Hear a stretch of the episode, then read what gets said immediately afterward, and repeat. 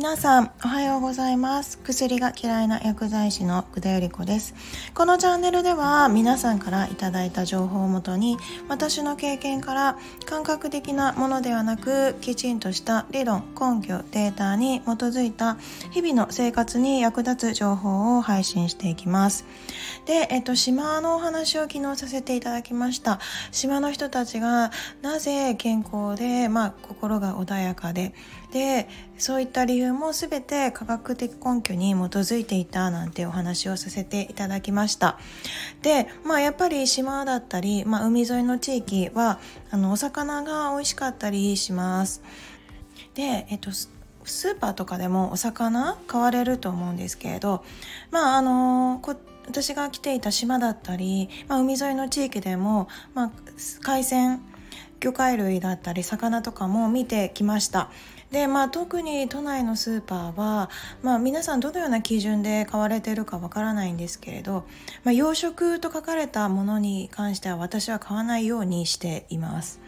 まあ、なぜかっていう理由もこれからお話しするんですけれど、まあ、やっぱり海沿いのところの、まあえー、その漁師と直結しているようなお店であっても、やはり養殖の魚がすごく増えてきてはいました。で、私が、まあえっと、海沿いのところの、まあ、市場で、まあ、魚を買おうとした時に、まあ、どれが天然ですかって聞いたんです。え、まあ、これは天然だけど、まあ、これは養殖かなとかって言って、である、まあ、一人の方に、まあ、のやっぱり天然のどれですかって聞いたら、まあ、天然もいいけどね、やっぱり養殖の方が脂乗ってて美味しいんだよねみたいなこと言ってました。スーパー行くとほぼほぼ養殖ですごく大きくて脂が乗ってて美味しそうで、で私過去に、まあ、あのサーモンがすごく大好きでした。なぜかっていうと、やっぱり脂が乗ってるし、しかも安くて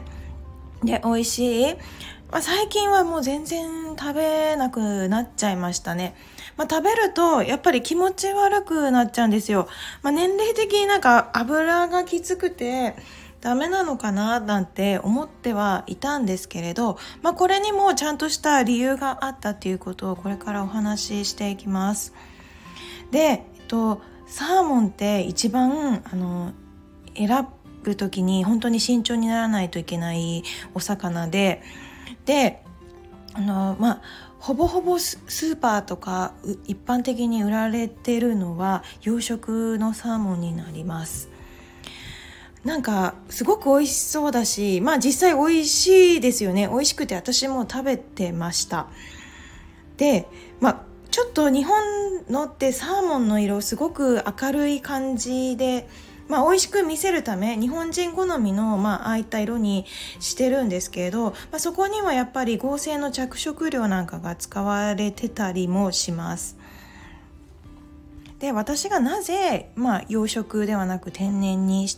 のものがいいかっていうと、まあ、やはり抗生物質が使われてるっていうのもあるんですね。あの大きくさせるために魚をやっぱり短期間で大きくして、で美味しくて脂が乗って、えー、すぐにお客さんに提供できるようにっていうために、まあ、抗生物質が使われている。まあ、やっぱり薬はできる限り飲みたくないから、まあ、その点で養殖されたサーモン、私はそれでなるべく選ばないようにしています、いました。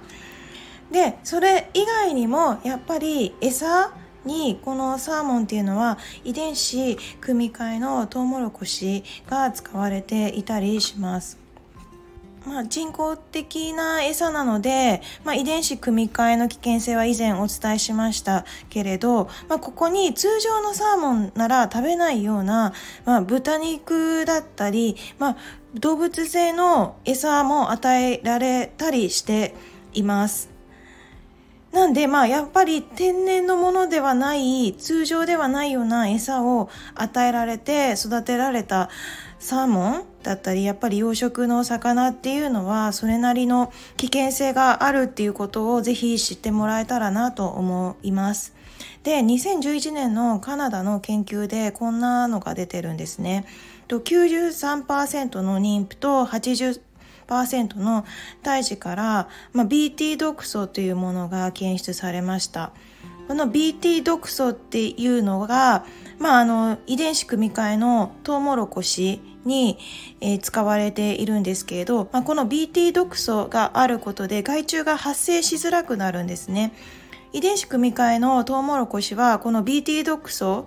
が産生することによって、まあ、あの殺虫剤を使わなくていい殺虫効果があるからということで、この遺伝子組み換えがなされました。で、この ビーティー 毒素も、まあ、人間には無害であるなんて言われてはいますけれども、まあ、かなり長期的な研究結果はまだ出ていません。なんで将来的に、まあ、この ビーティー 毒素が、まあ、人間に影響を与えることは確実じゃないかなと考えています。人工甘味料の危険性も以前お伝えしましたけれど、人工甘味料もまあ、出た当初は、まあ、人間には無害であるから問題なく摂取していいって言われていましたけど、今ではもう ダブリューエイチオー が発がん性がありなんてちゃんと言っては言ってるんですね。え昔は OK だったかもしれないけれど、まあ、将来的にはどうなるかわからない。特にまあ人工的に作ったものは将来まあ何かしらの危険性がある、まあ、人工甘味料を例に言うと発がん性があるなんて言われているので、この ビーティー 毒素も何かしらの影響があることは間違いないかなと思っています。だからやっぱりできる限り養殖で育てられたサーモンって取りたくないですよね。で、まああのやっぱり天天然のサーモンっていうのはすごくビタミンだったりミネラルだったり、あと良質なタンパク質が多いです。の養殖のサーモンはやっぱり脂肪分だったりが多かったりします。でまあ私もきっと、まあ、気づかなかったですけど、人工的に与えられた餌であったり、まあ、油であったり、そのあたりで、まあ、体があこれはちょっとまずいかも、気持ち悪くなるから食べない方がいいよって教えてくれて、まあそれで食べなくなったんじゃないかなと今このねデータを見てすごく思っています。でやっぱりあの日本では特に規制されていないんですけれど、まあ、サーモンといえばノルウェーっていうイメージがありませんか。やっぱり生産量的にはすごく多くって、まあ、ノルウェーのサーモンかなり輸入されて日本にも入ってきてるんですけれど、ノルウェーの政府ですら週にさんかい以上養殖したサーモンは妊婦さんとか食べないでくださいともうちゃんと言っています。それはこういった理由があるからですね。あやっぱりこういったサーモン食べ続けると記憶障害であったり認知症であったりアレルギー症状が出るとも言われています。ですからやっぱり、えっと、こういった知識を知った上で、まあ、あんまり、えっと、養殖されたものは選ばない方がいいと私は考えています。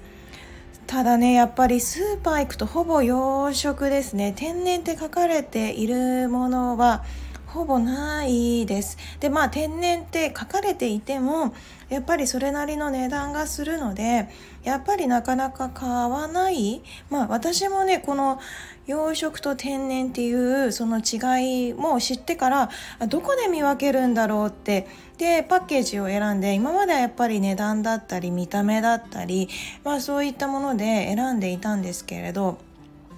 あちゃんとあのスーパー行くと養殖とかってちゃんと書かれてます、まあ、書かれてないところもあるんですけれど、そういった場合は天然って書かれたものを選ぶようにしています。まあねやっぱりあの養殖の方が、まあ、見た目的にもすごいボリュームがあってでコスパ良さそうだし、今いろいろなものが値上がってる中ででまあね漁師さんとかがね養殖の方が脂乗ってて美味しいよなんて言われたらまあ養殖のにしちゃいますよね。でもやっぱりこういった裏の事情を知った上で選ぶとしたらやっぱり私は養殖のものは選びたくないですね。まあ結構あのその寿司ネタでも危険なものっていうのが結構いろいろあります。まあ、以前からね、ね、ネギトロとかああいったものって、まあ、感覚的にあまり良くないんじゃないか。まあミートボールと同じですよね。ミートボールも、まあ、いろんなお肉がこうミンチになってるんですが、まあ、あれって正直こう何が入ってるかわからないようなもので、えそれも問題視されていて、まあ、寿司ネタでもかなり危険なものだったりっていうのもあります。まあ、それにはまあいろんな事情が、裏の事情を知っちゃうと本当に買えなくなっちゃう。まあ、それは年齢を重ねて思考を重ねることで、あのそれなりに控えよう、あの食べないようにしよう、選ばないようにしようっていうのは、まあ、感覚的にはわかるんですけど、きちんとした科学的根拠理論に基づくと、まあ、あ、これは絶対に選んじゃいけないし食べちゃいけないなっていうのが分かると、やっぱり自分の体にもかなりあの関係してくるので、ぜひ、まあ、そういったことを知った上で自分が食べる食べ物食べる食べ物で自分が形成されて、将来、まあ、アレルギーであったり認知症になりにくかったりしたりもします、えーと、健康的に生きてい行くためにはやっぱり食べ物ってすごく大切になってくるので、まあそんなことも今日は知ってもらえたらなと思って、今日はこんな感じでおしまいにさせていただきます。今日も良い一日をお過ごしください。 Have a nice day. Bye bye.